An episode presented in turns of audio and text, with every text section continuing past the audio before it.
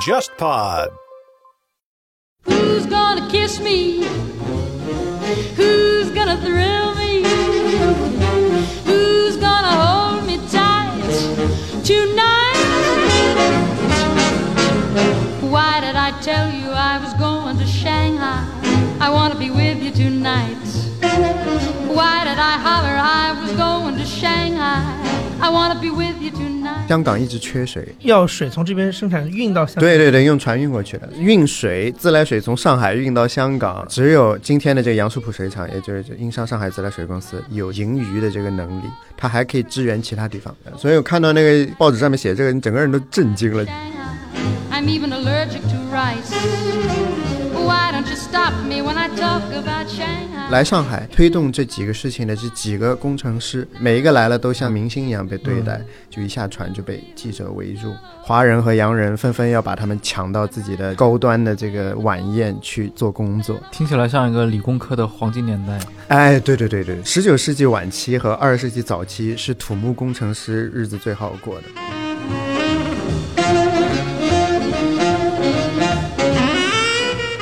个的一个水务的处理，给排水也好，河流的这个治理也好，最需要的就是中央集权。公共租界为什么成功？是因为它集权就是非常到位，就是工部局权力很大，在它的这个行政的这个范畴里面，它可以做的事情都是想做就基本上都可以做到的。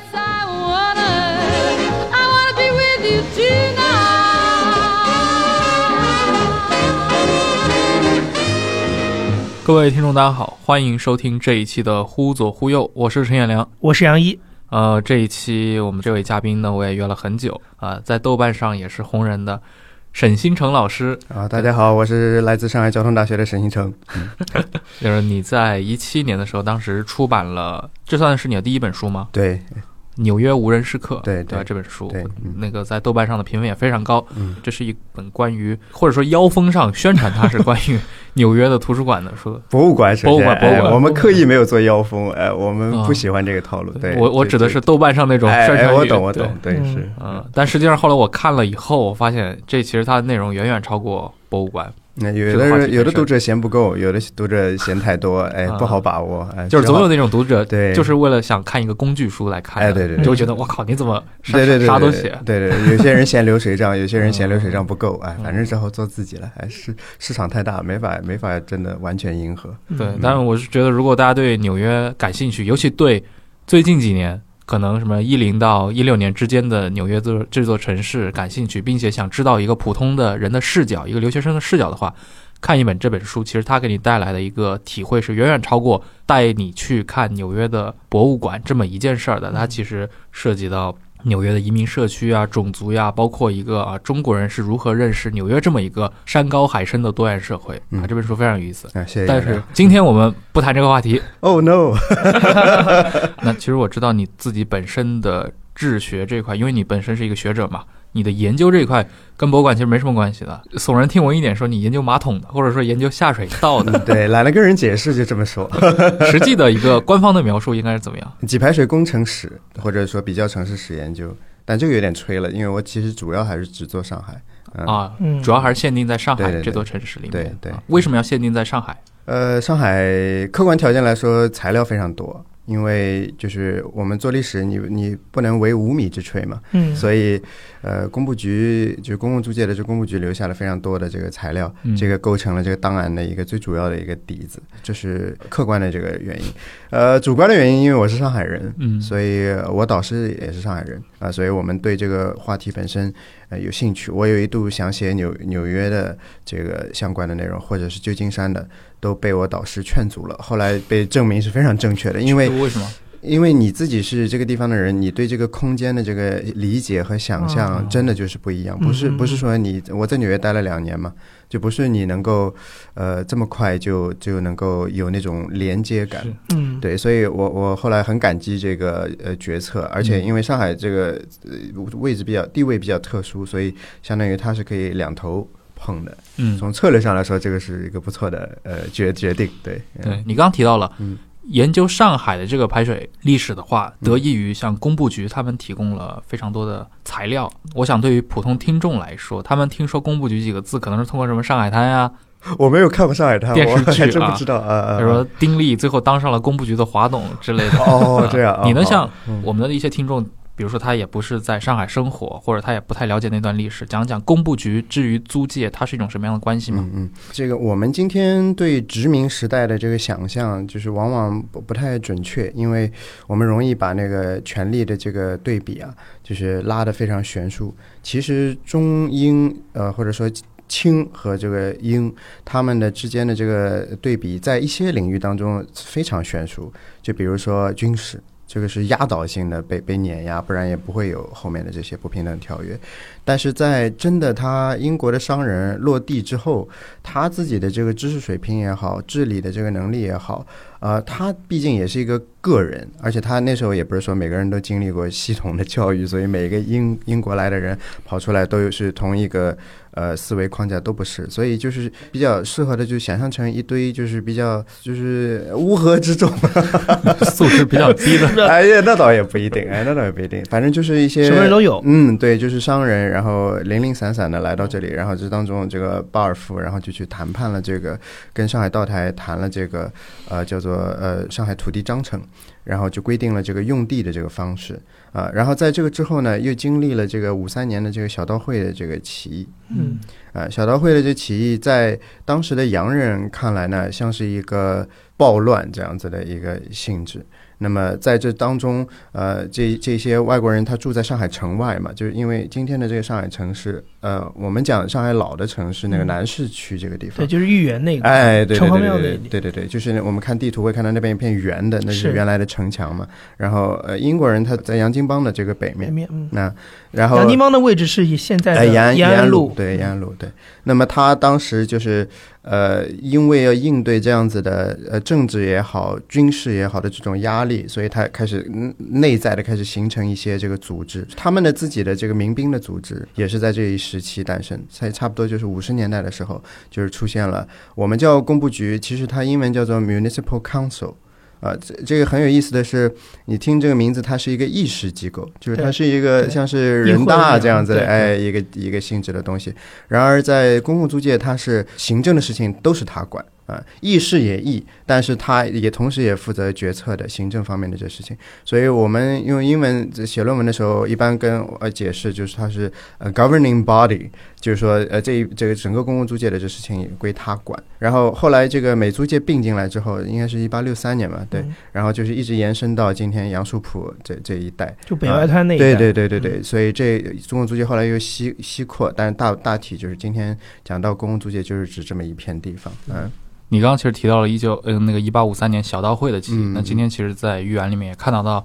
他当时那些所谓的旧址啊，点春堂什么的。呃，这个起义好像我之前私下跟你交流过，你也提到过，这次起义好像是对他的一些这个供给水的系统是有过一些影响的，甚至是最早的影响。呃，这个非要这么说是可以的，因为这个历史线索非常长。对，嗯就它它产生影响是有的，因为呃五三年小刀会起义之后，这个呃，你看这又是说到这个我们旧式的这个教科书对这些呃活动的这个定性了。嗯嗯，啊，说是呃爱国啊、反侵略啊，农民起义这类似于这个策应性质对太平天国，但是，哎，对对，其实太平天国不认他，呃，就觉得他，哎，就跟那个，哎哎。你也是异端。哎哎，对对对，所所以呢，就是对于生活在上海的普通的民众而言，只有乱和不乱的这个差别嗯。啊，所以就是乱了，那么他们就要逃到他们觉得安全的地方，所以就有很多人就翻过河去，就逃到这个英租界去。当时还是英租界，那英租界就说，啊、那你们来 来都来了是吧？那你们就待着吧。所以当时很多民众呢，他们就选择住在这个洋泾浜，就是延安路啊。然后这一个历史事件，其实导致了这个洋洋泾浜的这个房价，就 是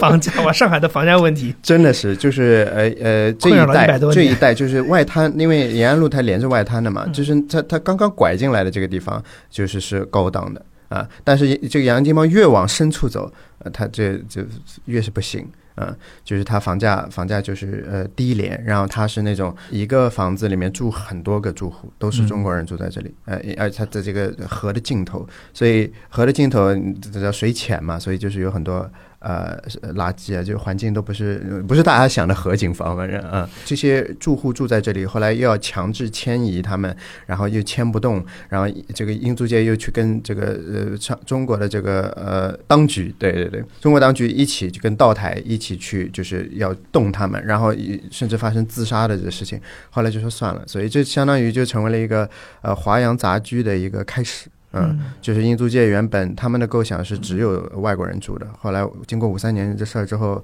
觉得收谁的租子不是收呢？哎，反正洋人也没几个，对吧？就是中国人这么多，那我们就收中国人的租子呗。中国人的钱不香吗？哎，对啊，所以对于英国人，其实还是我说说难听点嘛，就是很很功利的啊；说的好听点嘛，就是很务实。所以五三年的小刀会起义，两个两个事儿，一个是华洋杂居，呃，一部分人是迁走了，还补贴了钱，呃，这个事情很很有意思的，就是这种。殖民主义骚操作，我们想象不到的。呃，从课本里面，他还贴钱给这些住户。呃，还有一个原，这个重要的影响就是这个呃，洋泾浜的这北岸的这个房价，在往往往西的这一段，就是一直是就是不高，属于杂居，然后呃。的大型群租现场，就是属于那种感觉。这个对后来填洋金帮也很有影响。对，那个时代就是说，刚其实提到洋泾浜它没有被填的时候，那个时候英租界是被包裹在四个水域里面。哎，对对对，他们很会挑地方。就是今天上海最好的这一片地方，就是当时啊他们挑的这个地方。这个地方的这个思路确实是蛮好的，就是它被四条河。呃，包裹我们今天只能够看到两条了，嗯，因为最北面的是苏州河，对，然后在东边就是很宽的这个呃黄浦江，然后消失了两条，一条是延安路，就是我刚才说了反复说的杨泾浜，然后往西的呢就是西藏路，西藏路原来是叫泥城浜。上海呢，但凡是宽点的路，都都原来是河，差不多是这个 意思。都是填有些它名字里面就写了，比如说赵家赵家浜路啊，对对对，赵家浜路上全是什么天耀桥、巴拉巴拉桥，哎，对对对，都是那边都是桥嘛，对，斜桥，哎，都是桥。那那会儿就是像十九世纪的五十年代，当时他们比如说英国人和中国人这种城市排水这块有有区别吗？还是说其实大家水平差不多？因为嗯不是同样在。五十年代，当时伦敦也发生过像大恶臭嘛，嗯嗯，对吧？伦敦的这个水平，它所需的技术含量低，是因为伦敦它在一个河谷上，所以它的这个排水呢，它只需要修条沟，呃，重力就把这个呃那个水给带走了。而且这一时期的排水其实主要是排涝。嗯，就是下雨，下雨，然后就为了让城市不要积水嘛，啊，所以你修几个沟，那路就干了嘛，啊，所以这其实技术含量很低的。所以当这些散兵 游勇们 跑到上海来，所以就就挺震惊的，因为上海非常平嘛。嗯，那我们会说，哎，他不是印度殖民了很久，印度也有很多三角洲。对于这个每一个到上海的来的个体。他除非是这些地方都跑过，对，对他来说就是他他没见过这个，因为他那些经验也不可能 copy 过来。哎，对，英国其实多山嘛，这这这上海完全是平的，就平到无以复加，特别特别平。有些外国人就发现，就是说修了半天，这水都不排走的。嗯，因为因为你要有测量啊，嗯，啊，不然它平的嘛，它就水就一直就是爱的爱的魔力转圈圈，它就围着你这个房子一直走 啊。是啊，有有些人还在报纸里面写这个水，就是一下雨之后，它对这个房基造成一个冲刷，就是反正都有损这个建筑结构啊，有各种各样的这情况。那么反倒是中国人的这个排水，因为呃一直生活在这里，他们有着生活经验，在这个南市的这个地方，除了有城墙，今天还有一小段遗址的。是一个公园除了有城墙之外，外面还有一条护城河。嗯，呃，然后护城河它有有大概东边有两个，西边还有一个，是西边这个通向一条通向河，东边这个通向这个呃黄浦江。对，它就靠着这个潮汐，然后靠几个闸门来掌控这个水的这个进出，所以实质上呢，它实现了一种。定时定点，呃，丢垃圾啊，或者是 都可以做到这个作用。就是说涨潮的时候嘛，它把放水进来，然后把这个闸门一关，那水位是一直是高的嘛。那它要保持水位高，因为水位低的时候，你生活垃圾丢进去，它就沉在下面了啊，它就容易就是积淤积在底部啊。那高的时候啊，大家呃倾倒各种生活垃圾啊，然后一到就到退潮的时候，它闸门一开，这个水就全部都出去了啊。所以英国人当时一看。我靠，这都行，就是就是觉得我们所以就是对这个东西就缺乏想象，他就觉得说是有本地的智慧。我们现在讲叫在地化嘛，叫 localized。嗯工部局还去着意的以他们的那种思路去填了很多他们认为不干净的这个沟，结果反倒导致更多的这个积水啊、所以这一时期英国人的治理，这个整应该说整个五十年代很混乱的。虽然有个工部局，呃，没实权的啊、所以还是处于一种呃各自为政，呃摸索经验的这么一种状态。哎，那听你说的，当时大家一个城市的排水，包括排污，都是通过一种好像是露天的明沟。对，都是明沟。嗯、大家没有去建设下水道这套思路吗？下水道，你要说那个像《悲惨世界》那个电影里面那种，那太费钱了啊那哪哪能就是 轻易的，在上海这种小地方，嗯那上海真的是小地方，那时候还是很小的。他不可能去做这个东西，他嗯完全没有动力去去做这个事情的。所以当时的一些建议，呃，无非是就是我们铺一个呃大理石石英石的一个呃那个板。在这个沟的底部，防止它就是东西不带走，那因为它比较光滑嘛，啊，对，所以可能有一点点斜度到后来。像这样的一个排水系统，它后来能够保证未来几十年的一个畅通吗？不能，是显然是不能。对，呃，就是我印象当中没有一个说我们集中来重修呃下水道，呃，没有一个明确的一个工程规划。显然它是一步一步就是呃做起来的，它不是一个真的一个是我们今天讲的所谓的它不是一个大型工程。齐对对对，它不是的，就是说呃，慢慢的做做成，就是几个干道线是有的，就是最早修的这个地下的，就是这个公共租界里面南北向的这几条路，就是河南路啊、四川路啊，就是它南北贯通，它一头通呃苏州河，一头通洋泾浜，嗯，所以这个雨水就从在地下面就排掉，因为那边因为呃到后来也是比较呃核心也是比较高档的区域嘛，你再用明沟多不合适啊！对啊，对，这个我印象当中好像是七八七零年代还是、哦呃这差不多这个时候发生的这个事情，所以用了大概二十年，就明沟这个法子用了大概二三十年。那同时代的那些其他的一些城市，比如说同样是作为殖民地，比如说当时像香港岛，不知道你有看过类似的资呃，料吗？你难倒我，就排涝的这个我还真不清楚。啊。啊，我就知道他们水厂不太行，一直要上海救济，嗯，啊，要真的要上海救济，，对对对，上海、呃、香港一直缺水，对。哎然后香香港缺水不应该往 往旁边的对啊，没有没有，只有今天的这个杨树浦水厂，也就是英商上海自来水公司，只有它有这个治水的这个盈余的这个能力，就是说它还有这个马力没有开够，它还可以支援其他地方。要水从这边生产运到香港，对对对，用船运过去的。所以我看到那个看报纸上面写这个，你整个人都震惊了，就是，这个是吧？？我们以为好像水过去，对对对，你想从运水自来水从上海运到香港，呃我天哪一个星期吧，可能要嗯啊、一个星期要。对，所以我对香港的评价，因 因为这个事情就一直觉得说，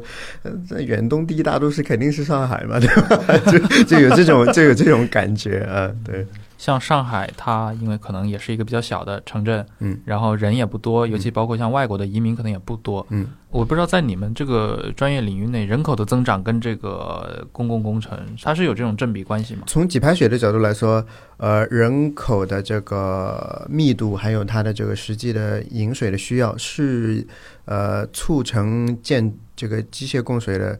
这个系统的原因之一。对，这肯定要有这个要素，它才会有这么一个动力，但它也只是其中一个而已。对，嗯但但我不认为这个是他们主要的考量。对，嗯因为当时人肉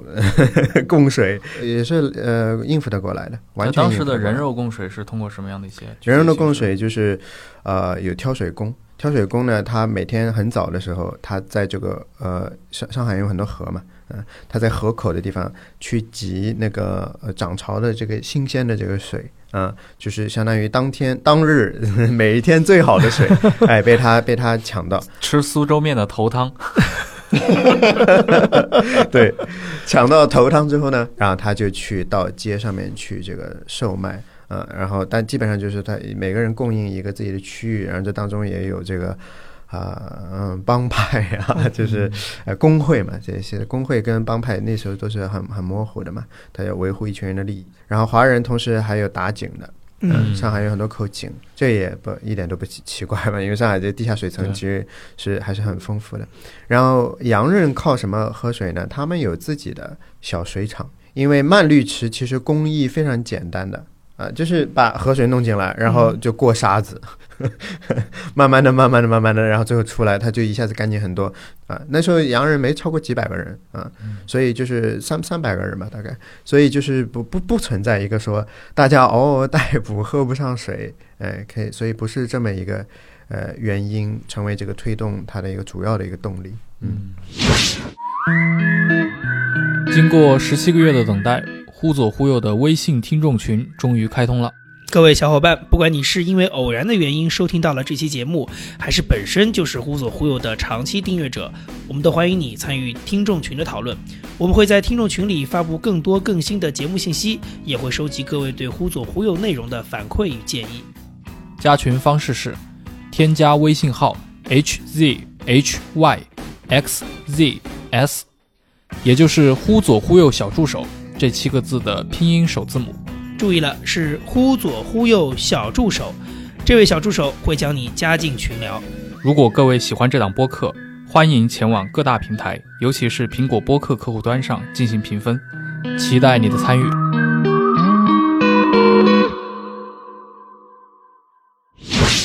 那据你接触的这些史料里面，上海的公共这个排水建设有没有一些非常有趣的事情发生？也就是填填埋洋泾浜是一个非常呃有趣的这事情啊、嗯就是洋泾浜，大家知道它的这个位置，你就可以知道它是英法租界的一个分界线。嗯对，啊、因为这个的缘故，所以填埋它是一个政治问题。嗯那么洋泾浜臭从呃一八八零年代就已经开始了，就就有开始有人抱怨这个河不好闻，因为我们刚才讲到嘛，因为它这个深处的这个地方有很多这个呃密集的这个华人的房房屋，所以使得它有很多生活垃圾产生，所以这个河不好闻是很可以想见的，而且它是一个它因为通向这个租界的腹地啊，所以这个粪船都往这里跑了，啊呃这采粪船都它要经过这些地方。从他们讨论这个事情到最后一直被填掉，差不多经历了小半个世纪。那么这为为什么这么复杂呢？就是因为这是一个政治问题。有些英国人纯粹不想要填这个，就是不想要跟法国人接壤。嗯啊呃，法国人主是主张填，因为但他也不是说他们想要跟英国人接壤，也不是，他们有自己的对于当时呃污水和疾病之间关系的一个理解。因为法国人，我们看的《悲惨世界》知道，他这个罗马的传统就是修这个非常非常巨大的这个对。专做的啊这样子的这个地下下水道啊，那他就说 OK 啊，没有问题的啊，所以他就他就主张要把这个填掉，然后下面修一个这样子的东西。英国人呢，就是呃，他就不认为这个这个做法是呃合宜的，因为他说这个地方如果被封住了，那个这个毒气就是必须要就要回到街上去，然后就会导致这个大家生病。这个时候是二十世纪初啊啊，这时候距离这个细菌理论的发现就确立，那是那是八八也是一八八零年代的事情，已经过去三十年了。他们到二十世纪初还在讨论，也就一九一零年代了，还在讨论臭气会治病的，这么就导致霍乱啊，嗯霍乱是喝水的嘛，这也是英国人自己发现的。所以就是说，同样是英国人，英国人跟英国人差很 差很多，就不同地区的英国人，他他知识传播就不像现在，对吧？呃，他他其实我觉得直到现在也是啊，你可能一个什么八几年产生的一套理论，到今天还有大量的伪科学在转。没错，所以这就是代际的这个问题对。这最后这个事情的一个拐点，就是一个一直主张不要填蒙洋泾浜的人，后来他死了。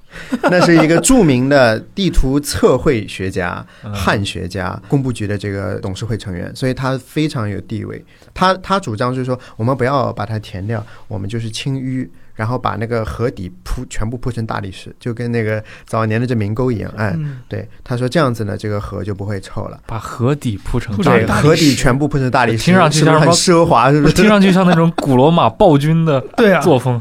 呃，那个因为河不长嘛，嗯洋泾浜因为它不长嘛，所以它就是这办法可行的，所以他真的就提这个，他就这样子就不会有这个呃污物就是停留在这个河床底部，因为然后等到退潮的时候，这太阳一晒，它这个就很臭嘛。那么除此之外还有别的因素，就工程工程技术历史有意思的地方就在于，所有的事情发生都不是一个原因。都是很多个原因走到了一起，这几个原因当中，只要缺一个，它就构不成那个动力啊。所以当时的一个很重要的原因是，呃，租界在西扩。我们今天这个南京西路，当时叫做 Bubbling Wells 那个 road 啊，就是叫涌泉有涌泉路是吧？那么要修这个呢，他们就说我们这个呃要通往西区，要对它有一个实际的掌控啊，或者说利用啊，我们缺这个呃有效的这个公共交通方式。哎，这个成为了当时一个很重要的一个动力，就是说我们把这河填了吧，呃，河填了之后，我们用电车啊，我这样子就能够就是更有效的进行一个往西的一个延展。那其实最后这个呃那个爱多亚路就是后来填了之后的这个名字啊，杨金邦填了之后也没有修电车。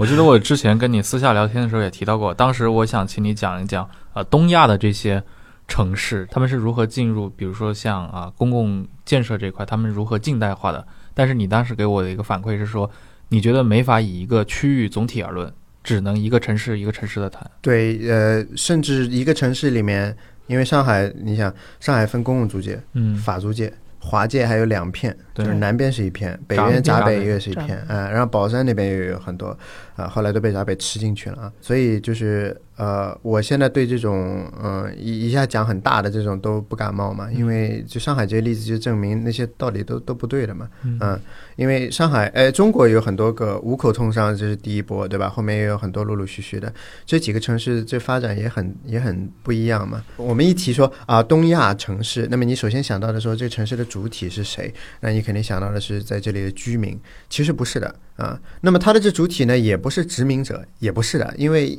呃，在这在上海的英国人，他离了工程师，他也不知道各种事情怎么做，嗯啊，所以就是到后来，甚至都觉得说，也不存在一个说呃殖民者带来了什么好处，也不是这样子的。其实这个事情的。终极真相就是工程师他也要掐烂饭，你知道吗？工工程师他在英国，然后他就满世界跑呀。嗯，啊，英国的工程师、苏格兰的工程师，呃，对吧？满世界满世界跑，只要有他的呃呃殖民地的地方，对吧？他埃及跑跑，印度跑跑，缅甸跑跑，然后是这个中国的城市他也跑，推动这几个事情的这几个工程师，就是那几个人。就相当于本土的这个呃决策已经遇到就是瓶颈了，就是说你技术不迭代的话，这个问题没有办法解决，所以找个人来哦，然后这事情就推动了。最早的是修这个排涝管，找一个人来啊，然后这人来了之后，发现条件跟。呃呃，工部局给他看的就不一样，因为工部局跟他说，我们这里没有什么水管，你来造全新的。结果他到上海一看，这不到处都是排涝管吗？都是各家自己造的嘛。然后就说你这不对嘛，所以他做了一年就 quit 了。有这么多排涝管不好吗？不好呀。就是你想象一个，就是没有经过矫正的牙齿，就是那种感觉。每个牙齿不如没有呢。对，每个牙齿都自由生长，那这这这太费劲了。那跟他说好的这个工作量就不一样嘛啊，所以他就不干了，他做了一年就走了。呃，水厂又找一个人，对吧？然后就是确定水费又是一个人，最后排污的这个系统又是一个人。就这这些当中每一个步骤都是一个工程师。他只需要他一个人，对吧？他漂洋过海，他来了，他带着专业技术来了，是吧？然后他到了你这城市，然后就解决了这个问题。每一个来了都像在像明星一样被对待，就一下船就被记者围住，华人和洋人纷纷要把他们抢到自己的这个高端的这个晚宴去去，就是给他做工作。啊，就是甚至是有这样子的这个场景，听起来像一个理工科的黄金年代。哎，对对对对，十九世纪晚期和二十世纪早期是土木工程师日子最好过的，啊，到处都有饭可以掐。像一这样来上海跑一趟，食宿全包，然后还能够拿到将近五万英镑，折合今天将近五万英镑的酬金。所以主要的这个推动就那么几个人，然后到下一个技术瓶颈的时候，再到再叫下一个人来。你刚提到最后一个阶段，其实一个工程师最后是来处理排污的问题。哎，对我理解中的排污，可能就是比如说把什么马桶连上下水道，是一个概念吗？还是说不是？呃，连上的不是下水道，因为那时候上海没有成系统的下水道，马桶开始解禁是一九一五年啊，在在那之前用使用抽水马桶在上海是非法的。呃，非法的原因是什么？就排污的问题吗？非法经过了几几道就是呃演变，这个我前一阵子在世博会博物馆讲过。这个先是水厂建成之前，就杨树浦水厂，就是英商自来水厂啊，英商上海自来水厂建成之前那是八三年啊，一八八三年呃建成之前大概几个月，就是它运营之前大概一个月，八月份开始运营嘛，这李鸿章来，然后七月份。这个工部局出一个呃文件，就是说禁止私装抽水马桶，就是你要到我这里来报备，报备我不批，对？那其实就是实质上它就是禁用，或者说、很大的程度上限制它的这个发展。然后到一九零五年的时候，这东西变成了明文规定，就写进了这个章程里面，就是说，呃，私装私 私装抽水马桶是犯法的。那么实质上呢，很有意思的是。偷偷装的人很多，就据我现在记忆啊，不一定准确这数字，有七八十户呃人家是有这个的，他们也不能拿他们怎么办，因为你也不能冲到人家家里面去把马桶 拆拆了，你也不能做这个事情，对吧？啊、所以就是处于一种很呃法律上面很暧昧的状态。然后后来打了一个官司，就是有一家人家就非要装，然后后来就把嗯工部局告到这个会审公廨，就是我们今天讲，它叫 mixed court，就是几家法官把工部局告上法庭，然后打官司，然后说啊、你这个禁令是非法的。然后大家可以装马桶。那么装马桶的这个考量，其实呃，从英国人的角度就不让他装，是因为怕这个排污最后就排到附近的这个水体里面去，因为它这整个都被河包围了嘛。它要是周围的河都污染了，对他来说这个问题很严重啊。它对跟伦敦的这格局还不一样，伦敦就一条大河，然后就马上就出海去了嘛。它就被被这个东西包围着。呃，就后来放开的这个考虑，是因为呃，确实就是到了一个人的这个建筑造成那样之后，你很难再说服人家不可以使用这个东西。就是楼房建起来了。对，因为我们今天所见到的外滩的这个楼，就以外滩二号，就是这个呃延安路和中山路交界的这个楼，嗯这今它今天是浦发的楼，好像是嗯，啊、然后以前叫做麦边大楼，就打官司就这个楼，这是上海第一个拥有抽水马桶的 房子，它就是很高嘛，它上面是呃四层，地下好像还有三层，我记得，反正它就要装这个呃呃抽水马桶，那不是很很合理吗？它七层的楼，你你你你怎么让它处理这个东西啊？嗯，啊，对不对？那么它装了之后呢，所以工部局因为说我不能够再限制你装，你可以装，但是你这污水排出来，一旦排到公共的街上，那就是我归我管了。你在你私宅里面干什么，我管不到，对不对？啊，你排出来的东西都得要归我管。就所以就说到这个污水，生活污水就是粪秽啊，它排到哪里这些，后来就成为一个大问题。嗯这个问题，关于这个问题是请了海外的这个专家的，这个人是，呃，一开始在曼彻斯特大学，这个人叫做 Gilbert 呃 Gilbert Fowler，我们叫福勒吧。在福勒来之前呢，其实是有一种东西叫做呃化化粪池，嗯，化粪池就是一个特别大的一个方形的，有时候也是圆柱形的啊，就是那个对呃水泥缸子，然后当中有一个呃隔挡。嗯所以就是这个进去之后，它有一个沉淀，然后它通它因为整个是封闭的嘛，所以它靠这个厌氧菌对这个污物做一个处理，然后再到下一个隔挡隔挡。那么它的这个缺点很明显的嘛，就是它这个体量很小，嗯所以早期只有少数人家有啊、抽水马桶的时候用这个无纺，因为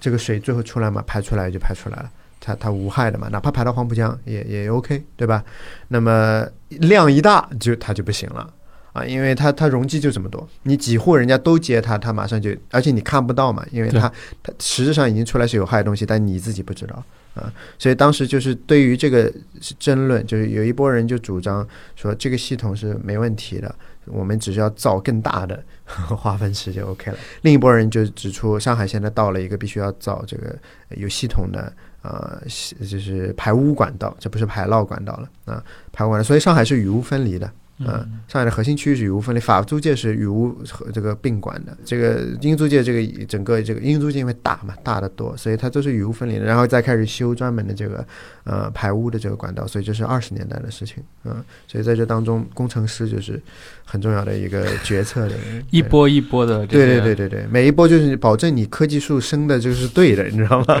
别攀错了技术。嗯对，嗯。那个我想知道，就是在同一个阶段，比如说英法租界有他们自己比较科学化的处理，那华界的话，它还是用传统的那套。就是从机械供水的这个角度来说，我们讲机械供水为什么要叫叫做就是机械供水，是因为它是提供一个非常强大的水压的。嗯这就要讲到为什么光人口多，就是需要喝的水多，不不构成机械供水的，是因为消防其实才是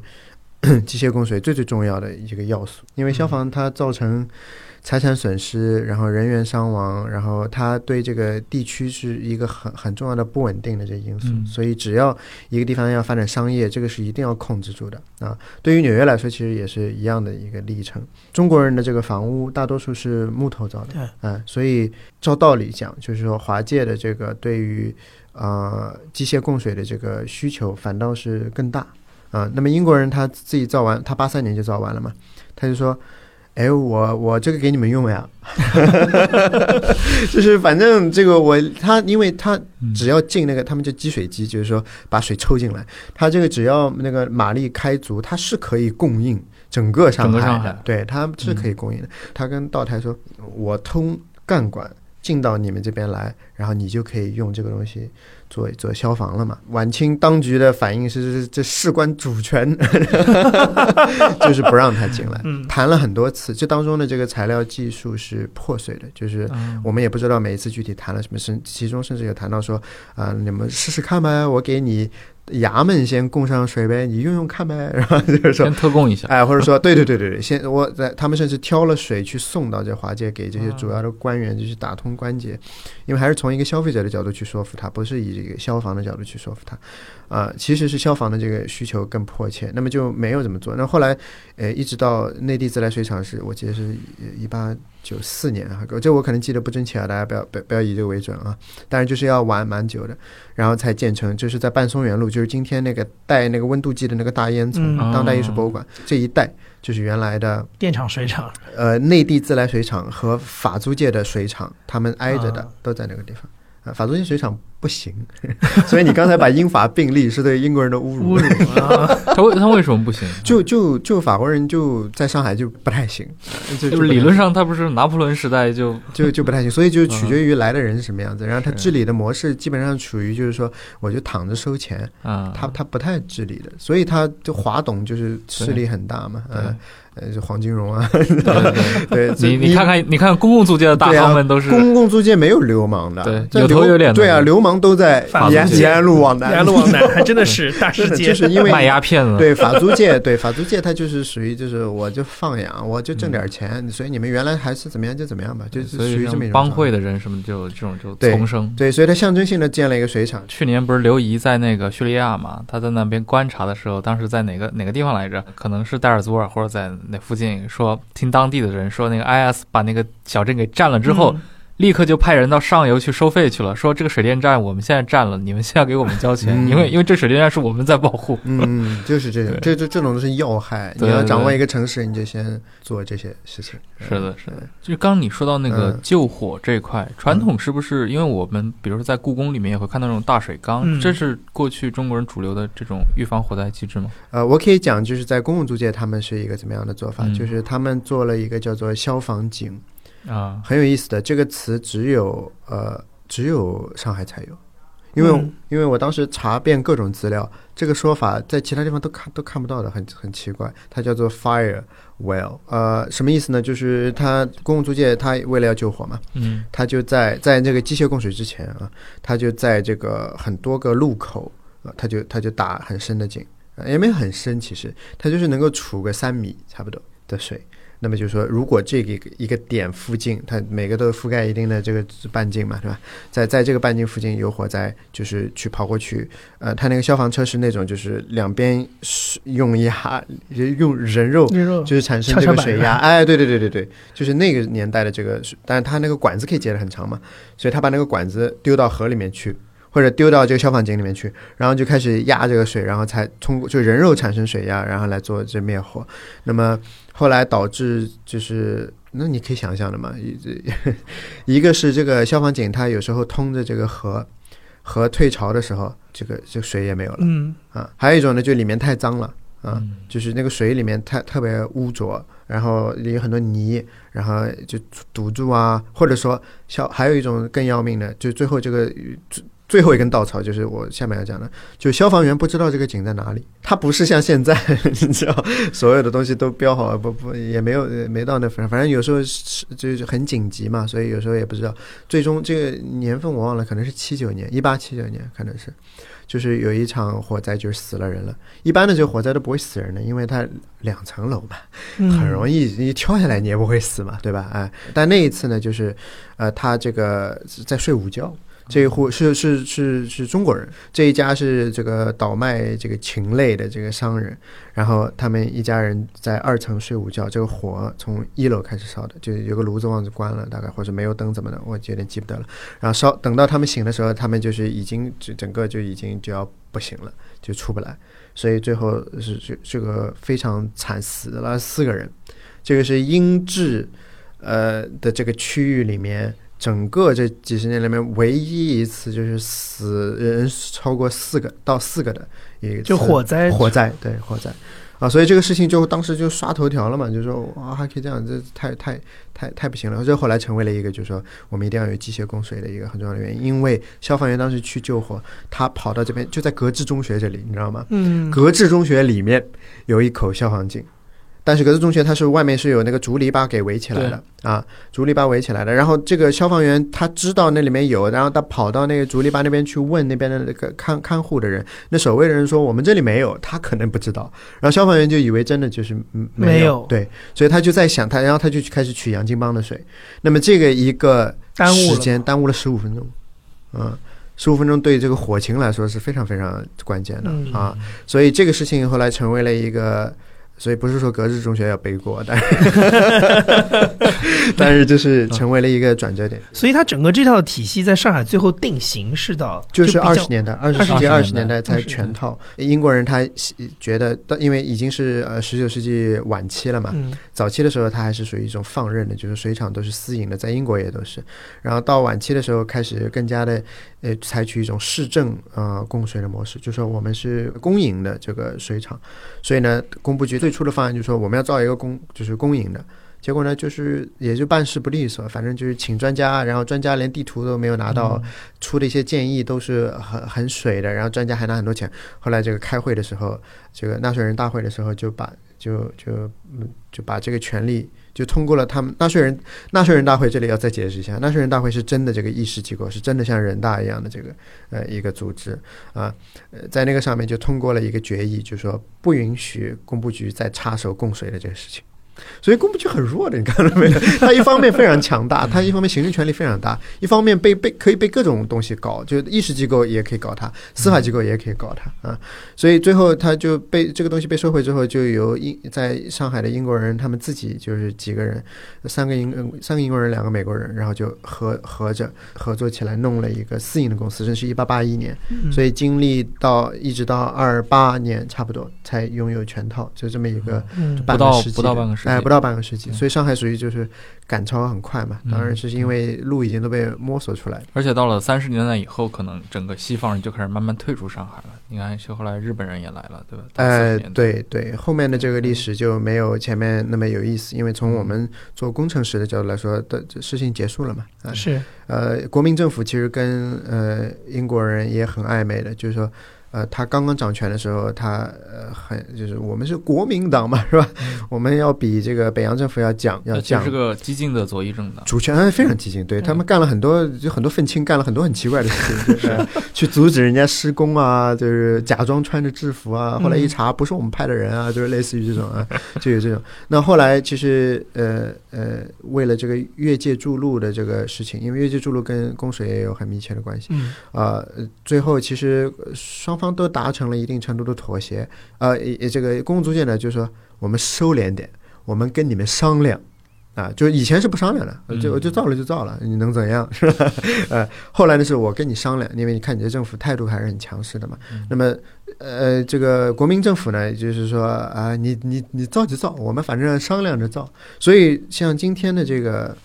法华镇路、嗯。法华镇这一带，我说我就住法华镇。哦，你就住那里，那里是原来要造一个就是呃中英合资的一个水厂，啊，后来这个项目被这个这二战给就是耽耽搁了嗯。啊，所以后来就没有实施。但是等到二战中的时候，日本人来画地图的时候，这个地方是有是有一个迷你的供水区域的，就是那一片地方。对。哎，，为什么都会选在那里？啊，那个地方是越界筑路已经造到那里了，啊所以它是英国人的势力范围。虽然它不在租界里，上海几个高级的这个几个 pocket 都是英国人留下来的这个地、地价的这个遗产。嗯是的嗯是的所以杨金邦那边 也是同龄，南市嘛就差一点。嗯对，包括我们这附近走到愚园路去，也看到哎的都是，对，愚园路这是高就高级的，那就更是嗯对对汪精卫的对对。对对对对，这都高级的，万航渡路这都是高级地方，嗯嗯。我们到建国以后，整个的上海的这块供给有大的一些变化吗？其实呢，就是为什么我现在经常讲，就是说，呃，历史的选择哈，我们在官官方的时候呃讲这个，我有时候讲这个是，我讲这个是真的是很认真的，因为特定的历史时期啊，就是一个城市它面临特定的历史任务，它必须要用一种特定的方式去去完成它。那么这个整个的一个水务的一个处理，城市里面给排水也好，呃，河流的这个治理也好，最需要的就是中央集权。公共租界为什么成功？是因为它集权就是非常到位，就是工部局权力很大，在它的这个行政的这个范畴里面，它可以做的事情都是想做就基本上都可以做到的。而且它后来因为钱多了嘛，到二十世纪的钱多了，它确实财力上面也能够做得到。那么呃，法租界所以就一盘散沙啊，华界呢更加是就是治理起来都是以大的这个绅商来作为一个呃主的这个驱动，它没有一个核心非常强大的一个中中央政府来做这些事情。那么大上海计划想的很好，后来也是被对。对对吧，也是流产了嘛，嗯。相当于啊，所以到这个共产党接手上海的时候，正好到了一个需要呃更新换代嘛，对，就是说他真的就是需要，所以杨这个赵家帮杨金帮好填，赵家帮就没那么好填了。赵家帮很宽呐、又长，赵家帮谁填的呢？共产党接手之后填的，嗯，就他他没有钱，但是他发动 人海战术，human resource 也是 resource 嘛，对吧？就是人力资源，它也是资源，它它用另外一种方式。动用这个社会的力量去完成一件事情。当年这个请来的这个曼彻斯特大学，后来在印度科学院的这个 Gilbert Fowler 所提出的建议是，上海市区之内所有的小河全部都要填掉啊，苏州河不用填啊。这个市区里面有很多各种各样，就是不是很体面的这些小河嘛，然后成为这个贫困的这些疫病的滋生地嘛。最后他当时就提出来这事情，二十年来提的事情，最后谁做成的？共产党做成啊，对不对？所以有时候真的是，我就他在那个时期，他就是需要有一个政权去去做这样子的事情。那么比较有意思的是粪便的这个问题，嗯呃粪便的这个问题，因为当时这个上海的这个粪会的这个处理，有一部分是用下水，就是呃下水管道的。就是它可以集中处理，送到一个呃远的地方，在那个污水处理厂。那东西它其实因为经过了无害化的处理，它肥力其实是很弱的。哎，黑粪它不值钱，黄粪值钱。啊，黄粪呢，就是指就是还是有挨家挨户去收到的这些，嗯然后还有这些集中的倾倒站，这个共产党造了很多个。那么共产党要就要发展这个呃农业的这个发展嘛，所以粪肥还是很重要的一个。那么就牵扯到让农民进城运粪，控制他们进城的这个时间，然后呃就发券啊，呃然后这个说服当地的就是农村当地的这个党支部去做这个农民的工作，就是说哎这个时候你不要过来，就是等于有个协调嘛，不然就是旺季的时候所有人都来，这时候就要发生械斗，还有人被打死，就是农民只是互相打。然后打死，他们就是为了争夺那个对呀、呀、抢粪啊！因为原来的这个帮派的这个这个体系崩溃了嘛，嗯，又会反正他们还是会出现新的一些，原来的这个体系里面，就是说大家是分区治理，它这个是自下而上的草根形成的，嗯这这是地方的这个流氓嘛，黑恶势力，对，控制很多钱，他控制很多人，他控制这片地方。你要是一个小份工，你要跑错地方，你你那那你就要完蛋了，对不对？那么所以大家行业里面约定俗成的说，大家各管一片。新政权来了，这事情没有了，我当家做主嘛，你这份你可以拿，我也可以拿嘛，对不对？所以就是共产党为这个事情成立了叫上海肥料公司。把这个事情一手抓，所所以你就看到那个材料里面，就是上海肥料公司就不停的在去劝啊，去劝这个地方党支部，就是让 让他们不要过来啊、呃，所以他从一个根源上进行一个协调，花了很多心思去平衡各方的利益。这省际之间也有利益的纠纷，嗯上海的这个郊区跟浙江、江苏，他们都都要抢着，包括安徽都要抢这个。呃他这个他这个粪粪肥。是被运到别省去的，对，他就因为上海人最多啊，对，就人多嘛，产生的粪粪秽就多嘛，嗯。所以 它相当于是一个 而且可能营养更好一点。哎肥。我跟你说，还真是这样，每一个嗯。地段收的这个钱是不一样的。啊，所以好的住的好的地段，尤其是学校，嗯，就是学生吃的好，对对啊，因为学生的伙食是最好的，而且人比较 健康，你知道吗？学区学区变，对对对，学区变，就是上海的这每一个地方，它的这个价格是不一样的，所以分配给谁，谁拿多少，这个真的很考验执政智慧的。嗯基本上这就奠定了现在的一个整个上海，包括公共这个卫生这块的一个对，但。但是上海今天没有呃抽水马桶的这些地段，也是当时就是没有的没有的这个地段，因为啊就是后来大家是习以为常看到那种早上阿姨倒马桶的那些地方，本来就没有。哎，它一直都是没有啊，也不是说谁剥夺了它这个，嗯是因为它这个地段，它它这话讲出来有点不太不太好，但是就是从商业的角度考虑，这波人不值得。从房地产开发商的这角度来说，还真的是从市政开发你刚才说的那个，按照地价来算的话，那些很多那种老石库门的那种，真的就是在那些地价不太好。尤其是你想供水的时候，他们供水也不是说每家每户通水，不是这样子的，它就一个、一个一个水龙头通到你一颗一条弄堂里面，你整个弄堂里面的人都用这个水龙头。是是是是是，然后你想这个收租子是怎么收的？收的呢？他这一条一条弄堂里面的人，水厂就因商自来水厂，他又不来收你这每家每户的钱呢，嗯他来收这个地，就是说这个地主的这个钱。就是我们看到周星驰那个电影《功夫》里面，对吧？那个哎城寨里面，哎，对对对，七十二家房客对，，所以你想，他连自来水都是这样，后来在当中有些时候还会有纠纷，有时候被被停水了之后，他还得到街上去接那个消防栓的水，嗯，还有这样子的，所以就说生活的状状态是那样子的。呃，所以你想，如果连供水都是这样子，怎么可能给你装马桶？对，给你马桶，你你你你水从哪里来？嗯，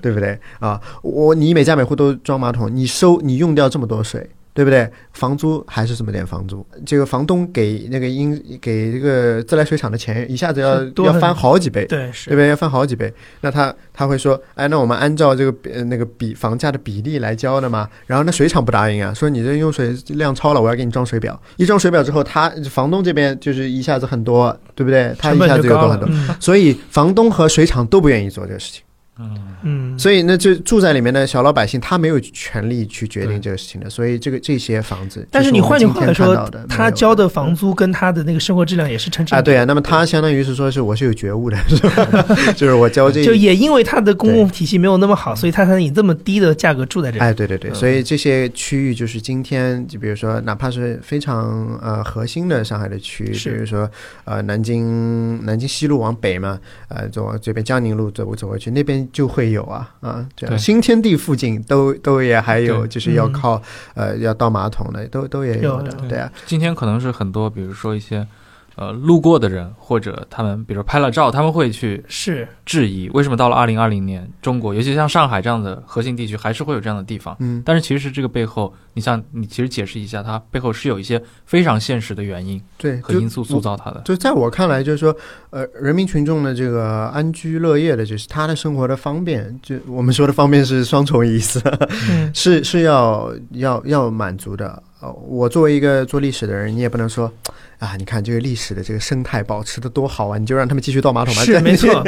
这也不行，对吧？我原来大学同学就跟我说，我每有一次跟他走到他们家原来住的那个地方，就大概现在徐汇区那个地方，我说，哎呀，你看你们这个老房子，他说你在里面住一住你就知道了，每天早上出来倒马桶，你是不可能愿意住在这种地方对，的，所以有时候看起来很小资。哎，很有情调哇，石库门这那的，真是有一个那玩意儿，有一个洗那洗浴这些东西，对不对？在嗯，只要有这些东西，就是那个其他的再差都不要紧，因为你知道你的住所当中那个才是核心的功能要件，对对吧？但是那些房子里面没有，所以我觉得大就是说，你看到那东西，你知道它是一个历史的一个遗留。你要是知道一些呃历史呢，你会觉得哎，这个东西很有趣啊，你也就不会说简单的说都是九零一二年了，就就这种对吧？这就很 low 是吧？啊，九零一二年又怎样？有很多事情是吧？呃，那个呃，但是就是我们也不要说，那为了要保，呃为了要有这个生态，然后为了让原生态，哦，对啊，就不改善别人的嗯啊，所以现在市政府有很多做法，比如说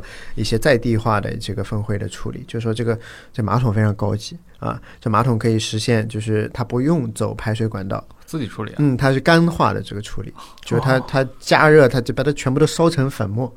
啊哦，另外一种无害化处理，那这玩意儿成本很高呀，成本高啊，这听上啊，政府就要政府就要，做，嗯，呃，现在像比尔盖茨号称在全世界，尤其在第三第三世界推动那些马桶革命或者厕所革命，其实盖茨在做的这个事情，跟我刚才说的上海市政府做的事情有有相似的地方，就是说一个分会的在地本地化处理，哪儿拉的哪儿处理，就差不多这么一个意思啊。然后我们今天讲了这么多，其实很重要的一点是，就是说我们生活当中认为的必然的东西，其实很多东西它不是必然的，就是它是一个一个美丽的错误叠加而成的，对吧？这个系统像是一个呃呃打补丁，一直在打补丁，它它一直在打补丁，修正自己，最后形成这么一个方式，证实是可行的。可行代表它是最优吗？不是啊。啊，不是。那么你想，呃，马桶这个推广是十九世纪中期的这个事情，当时的马桶跟现在比尔盖茨推行的这个马桶，它是同一个东西吗？不是啊。呃，有很多人啊，就是说一听到说盖茨基金会，觉得非常高大上；一听到抽马桶，他就觉得非常 low，然后就会觉得说，哎，比尔盖茨为什么会要去做一个这样子的事情？他会表示困惑或者不解。那其实是真正懂科技是怎么发展起来的人，他会回到这个体系诞生的一开始，然后他就会意识到这地从开始就错了。嗯，就是从开始把这个粪会，呃，要要要要靠水，这是第一步，因为非常浪费水啊。就出去坐那个豪华游轮，他们的抽水抽水马桶这里面都用的是海水啊，嗯，它不需要净水啊，所以这几两个系统被并在一起，它从一开始就是错误的。从一开始就错误的。现在讲这个，大家会觉得很震撼，就是你每天蹲的时候，你都想着你这是一个错误，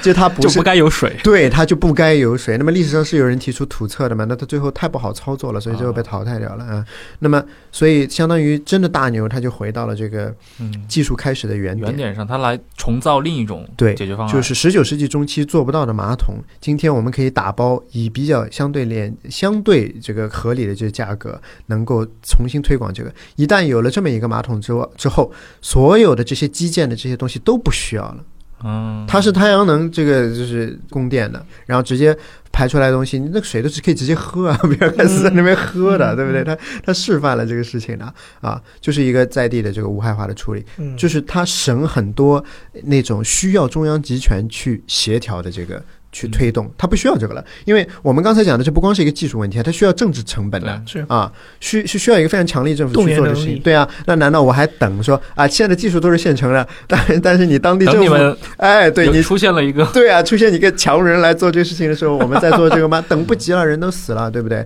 那么他就说我我把这个政治资源在这个游游戏当中整个剥离出去，我不需要它了。你只需要买这单个的东西，你只需要有太阳，你就可以自己本地就搞定这事儿，嗯对不对？你这么一想，这事情那简直是那真的就是革命性的。是我有一个很好奇的事情是，就是因为现在等于呃新中国建立也已经七十年了嘛，嗯就整个上海它的这套基础的公共卫生地下的体系，跟原来的租界时期有没有一些比较大的变化，还是说基本上是在原来的框架之下？我知道你你是要讲这个那个青岛下水道，啊，对对对，因为很多人之前就抱怨说，北京的北京的下水道都是按照苏联模式建的嘛，所以一到下雨大雨天就开始各种有问题。上海的呢？哎，我的研究到五三年，所以接着的内容呢，不我不太敢讲。但是有一点我是知道的，今天上海市中心的这些区域不积水，呃，就下很大的雨也不积水的，不是因为英国人当年造的这个东西，嗯呃，特别厉害，跟这个管管本身没有关系，因为它并不考验这个管道的这个，就无非是个体积的问题嘛，对不对嗯？靠什么东西呢？靠这个上海周边，呃，这在这个出出水的，就是排涝的这个口子地方，设置了非常大功率的这个这个引擎。抽就是当当上海进入一个就是说雨非常大的这个时候，市市中心的这个不积水是靠那个大功率的不停的在抽水其。实是它的出口那边的一个原因。对那么像像我所住的这个砖桥这个地方，闵行闵行对闵大荒 这个闵行区这个很严重的一个问题就是积水啊。嗯这是上次这个市民区长一个采访，上上中国上海市人民广播电台去采访他们。呃，然后那个区长 说，首要要解决的大事就是这个水漫金山，就是一一到下雨，那边就先积起水来了。嗯，啊、因为没有抽水，对呀、就是差别不在于那个管道本身，嗯，差别在于那个，呃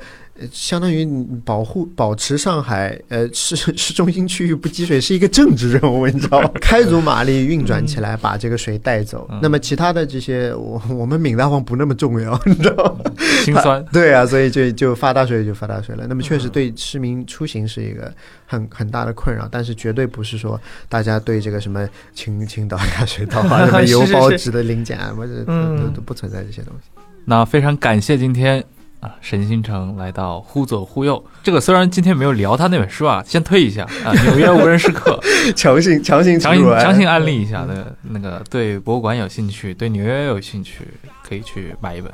如果将来有其他的关于公共卫生方面的话题，我还是希望能够邀请到星辰兄。到时候第二次上一次，忽左忽右。我会我会争取在两年之内把我刚才的这，我的这个博士论文变成一本书，希望到时候大家也能够多多支持。非常期待非常期待。好那我们就下期再见。再见。再见。